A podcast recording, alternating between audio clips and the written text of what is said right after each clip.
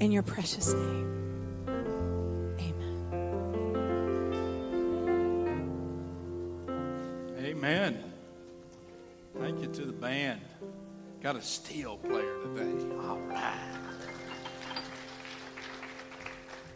Today is the second sermon in a sermon series that we started last week. Uh, Kenan preached last week, and we talked about uh, it's not your table.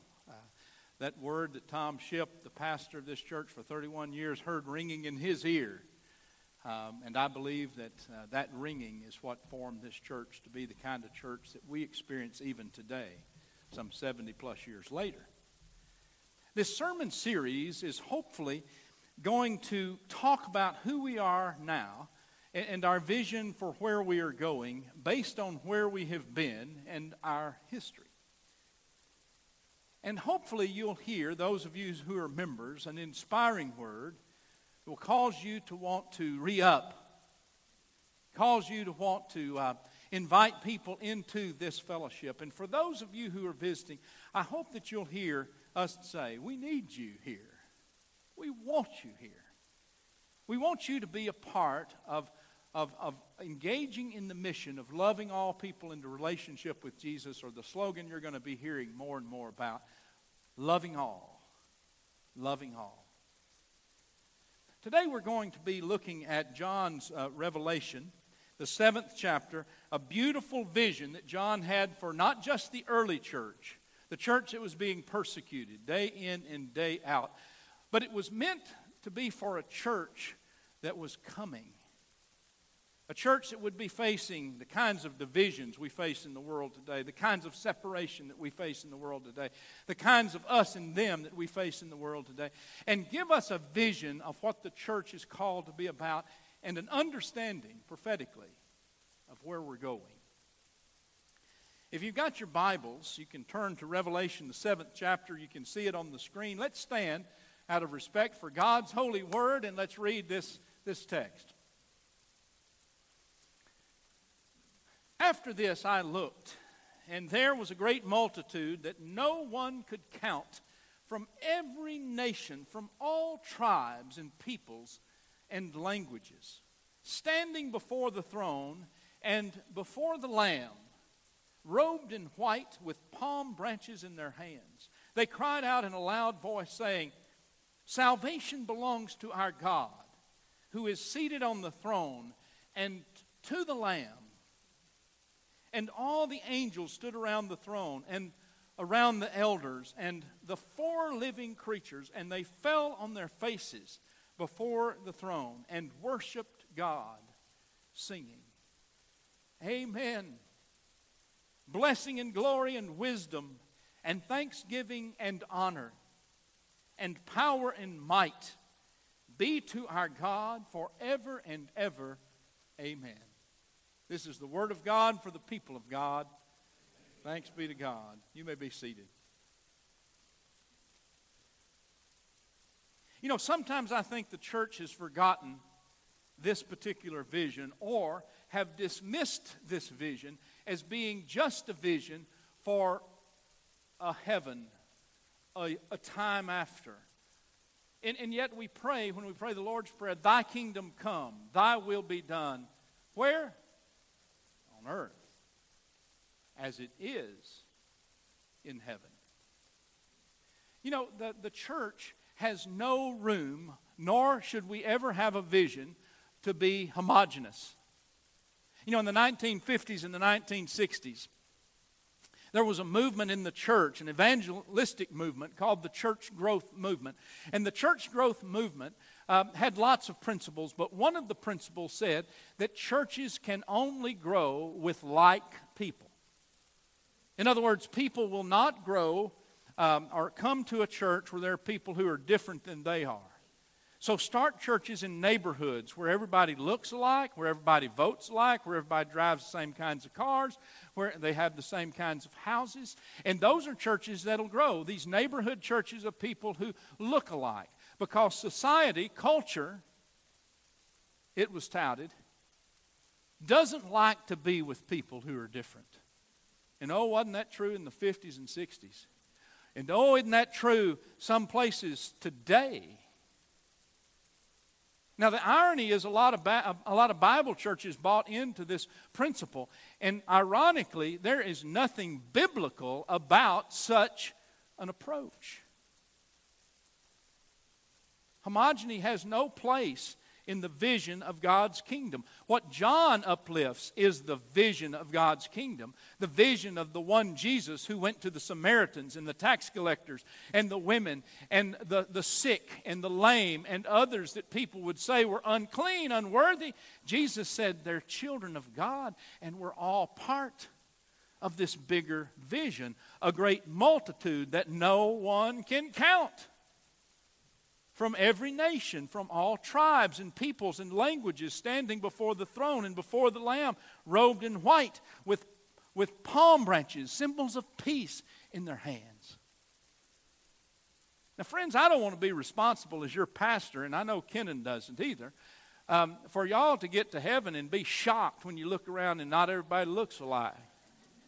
We want to get you ready for that because it's not heaven's not going to be like that you know it? And if the church isn't practicing heaven here then we're likely to be a little shocked and have to get used to it there. And i want us to get used to it here. Because that's what god's called us to. That's what john the, the, the prophetic vision of john is all about that the kingdom of god is a kingdom that is diverse. It's a diverse kingdom and community and we're called to passionately engage the Bible, as we say, to uplift Jesus in worship and also loving service, and to challenge in love that which divides. You know, until we are able to immerse ourselves in the lives and the worlds of others, we'll never be able to understand their joys and their fears, loves and hatreds, contentment and yearnings and will never be able to understand the heart of Jesus unless we break out of what pulls us into likeness and separateness and division into the kingdom of God vision that Jesus has cast before John, and John put it in such vivid language. John got it, and he gave the image of nations and tribes and languages coming together. Living together is something the church not only should practice, but living together is what we need to be teaching our children in the home. Living together needs to be our mark. We don't all have to look alike. We don't all have to act alike. We don't all have to uh, vote alike. We don't all have to believe alike. But, but church, the church has to love alike. Love like Jesus. And that's what's so beautiful about the church is we come in here in the midst of all of our differences and we just love each other through those differences. That's what we're called to be about. You know, in 1960, Lover's Lane was, was thriving. Its staff was increasing, its congregation was growing. In Dallas County, between 1950 and 1960, the Methodist Church in Dallas County grew by 97%. And Lover's Lane was the third largest growth church by profession of faith in all of Methodism throughout the world. This church. This church that, like last week we talked about, was bold enough and courageous enough to do the unthinkable and to open the door to those who were struggling with alcoholism and not call them drunks, but see them as children of God to come into this church to be welcome. The country in the 50s and 60s, think about it. The country was divided. It was divided, in segregation was, um, was being challenged, and the civil rights um, uh, legislation was, was, was not even really on the table yet. It was so divided. In Dallas, there were whites only water fountains and coloreds only water fountains. Can you imagine? Yes, you can. We don't have the signs today, we still have the divisions. People were discouraged from social interaction. Public schools were segregated. Kids, little kids need to learn separately. How can you ever learn to love together if you're learning separately? The church, on the other hand, was segregated too by choice. No law restricted the church, really from desegregation and from a Christ principle of life together, but choice. It was said about the United States, still is, that the most segregated hour in America is 11 o'clock on Sunday mornings. Now, during the week of September 1961, the chaplain at Baylor Hospital called Tom Shipp, who was pastor for 31 years, and said, Pastor, there's a woman you prayed with. You may not even remember, but she came to Christ. And she wants to join your church, and you have a problem. He said, What's the problem?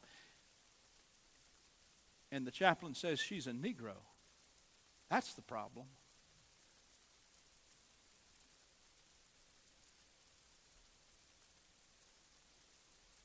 And Tom thought about it. Did you know in the Methodist Church, the pastor ultimately has the responsibility of saying who's in and who's out? Whoa, I feel powerful. But really, somebody has to be in charge of that, right? We don't vote on membership. And Tom thought about this particular issue. Here was his thought process. He said, I've been pastor of the church for 20 years, and I have never once put the, the, the, admittance of a member of the church in the hands of the congregation to vote in or out, and I'm not going to start. So, Miss Bernice Jones on September the 10th, 1961 joined the church. Came right down the center aisle, joined the church. Bishop William C. Martin said that this was the first black member of a white congregation in the Dallas Fort Worth area, making Lover's Lane probably the first integrated Methodist church in the United States of America. Don't know about that. But you know how Texas bishops brag. Mrs. Olive Smith, then the director of Christian education, said, There was not one bit of feeling of superiority or the sense that we, he was doing something magnanimous. Just this normal procedure of receiving new members. And thank goodness, when Miss Jones walked the aisle, there were people who came up afterwards and shook her hand and welcomed her in. Because it was said that 300 people walked out as she walked up. And yet, the newspapers all across the country were printing that Lover's Lane Methodist Church in Dallas has integrated one African American woman came into church by accepting a Negro woman into its membership.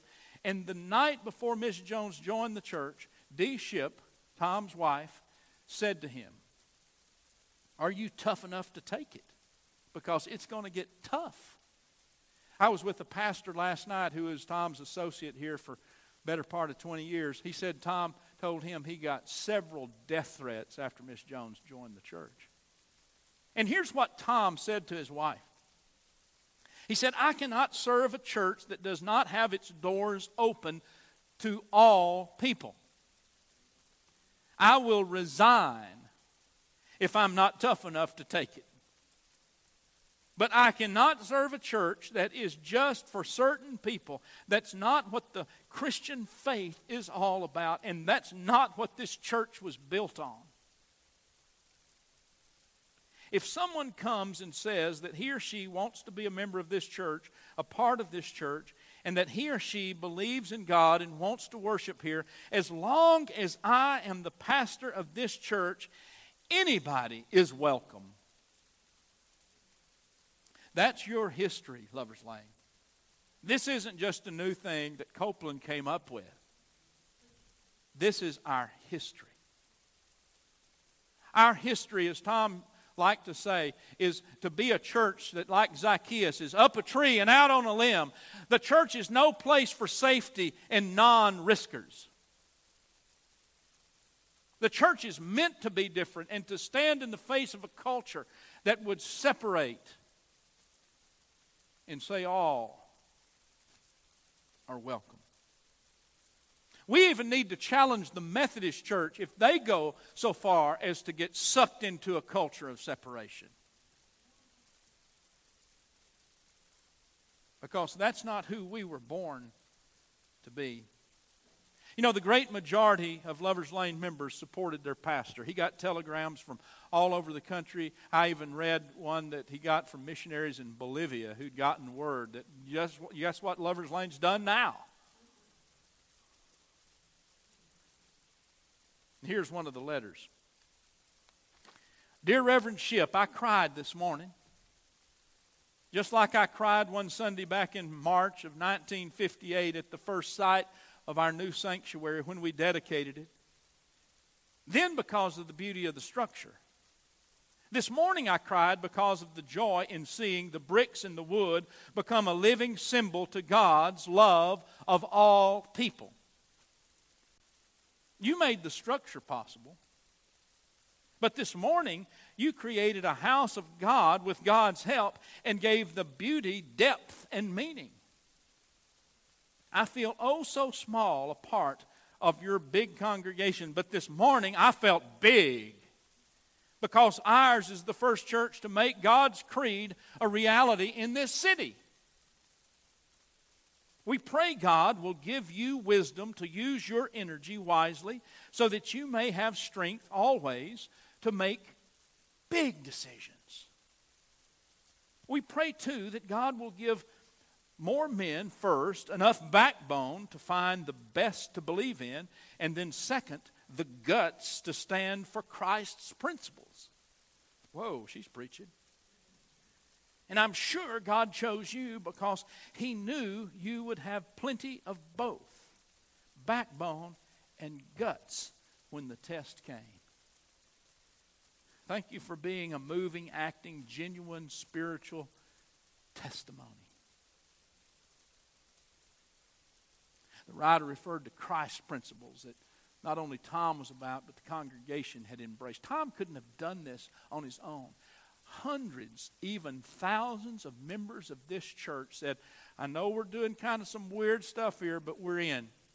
We're in. We're in. And guess what? Some people didn't like it at all. It was said that 20 families withdrew membership from the church. There may have been even more that kind of slipped away.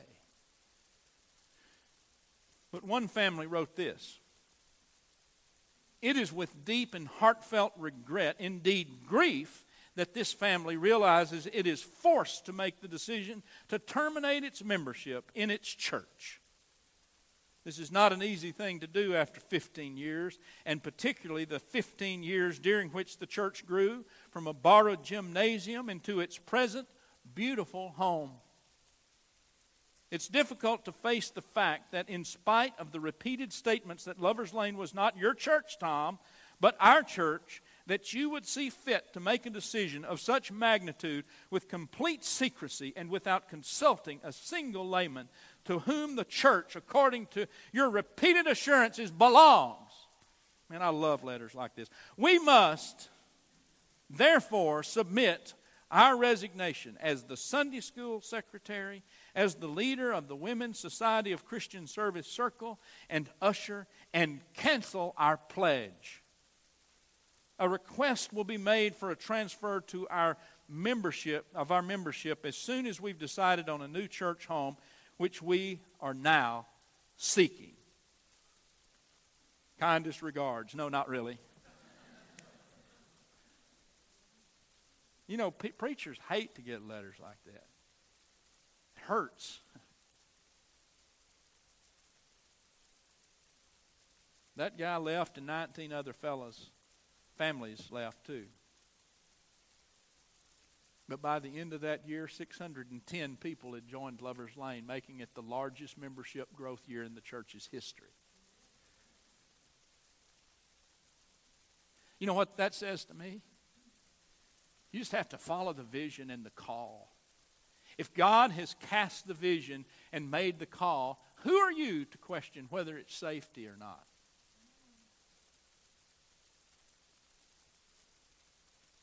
There's nothing about faith that's meant to be easy or safe.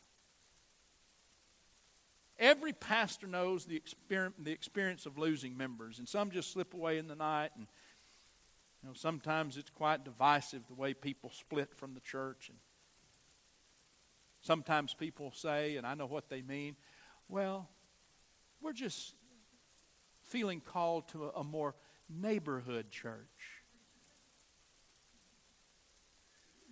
And believe me, as this church has become more diverse over the past few years, I've gotten a few of those letters. But the people who come and join us are saying, We believe in the mission and the vision of this church, and we don't see it in other places, and we want it to be the main thing with our family, in our home, in our community. I dare say that the saddest letter that Tom Shipp ever received, he received a few months after Miss, Miss Jones joined the church. The letter said, Dear Mr. Shipp, and members of Lovers Lane Methodist Church of Dallas, I wish to thank all of you who has been so nice about the Lord sending me there. I had hoped to make a good member and to work in the church wherever I could. I came to your church to do the Lord um, as the Lord uh, would see fit. And I just found the Lord about eight weeks ago at Baylor Hospital, and I told him that if he let me get well and come home to my children, I would work for him. And all I know to do now is just pray and to ask the Lord to make me stronger.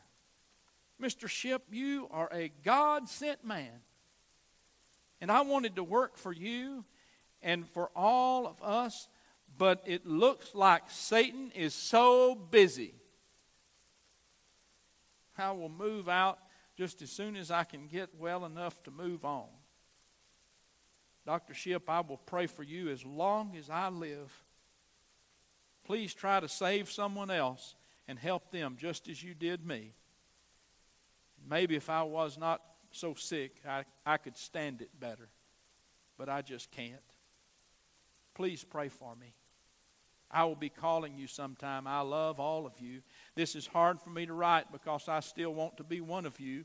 I pray you can smooth things over for the sake for your sake and mine. Thank you all. Love Miss Bernice Jones.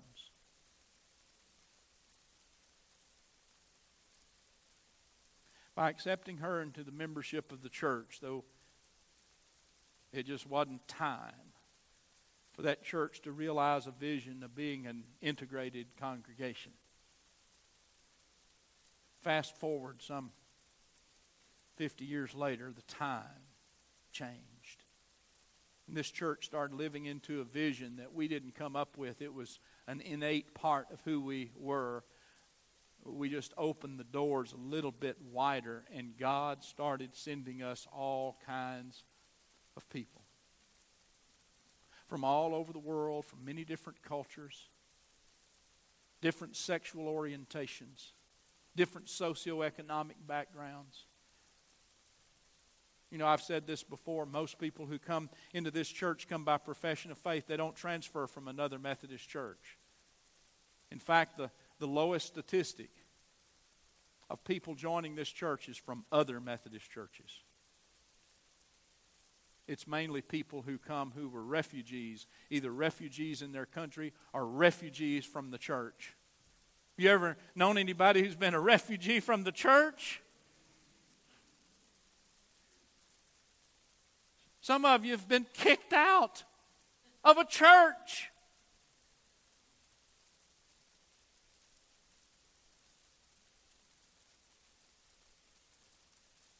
Receiving members into the church where all are welcome, is Christ's call on us. A call that this church has been about for 70 plus years. First, it was people who had um, issues with alcohol, and their behavior led them into acts that were dangerous and destructive. And so, may we always be a church that helps people deal with, with such destructive behavior. And then it became people who were oriented differently. Their, their skin color, which was not of their choosing, but of God's making them beautiful like that. And the orientation of their culture. And where the world would say, no, no, if you want to grow, you can't grow with people who aren't like you. John said, don't believe it.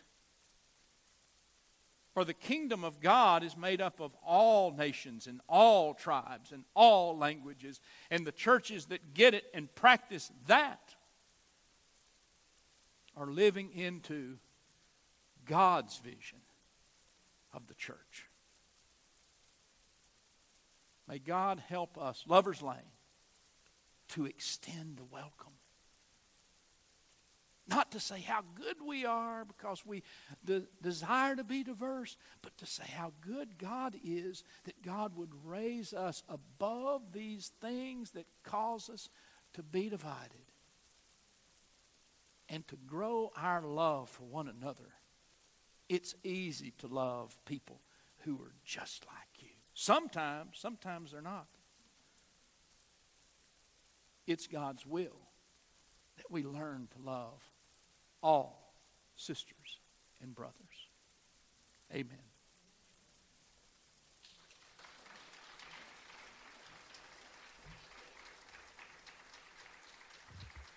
Boy, that's a, that's such a great word, Pastor Stan. Thank you so much. Aren't we glad to be in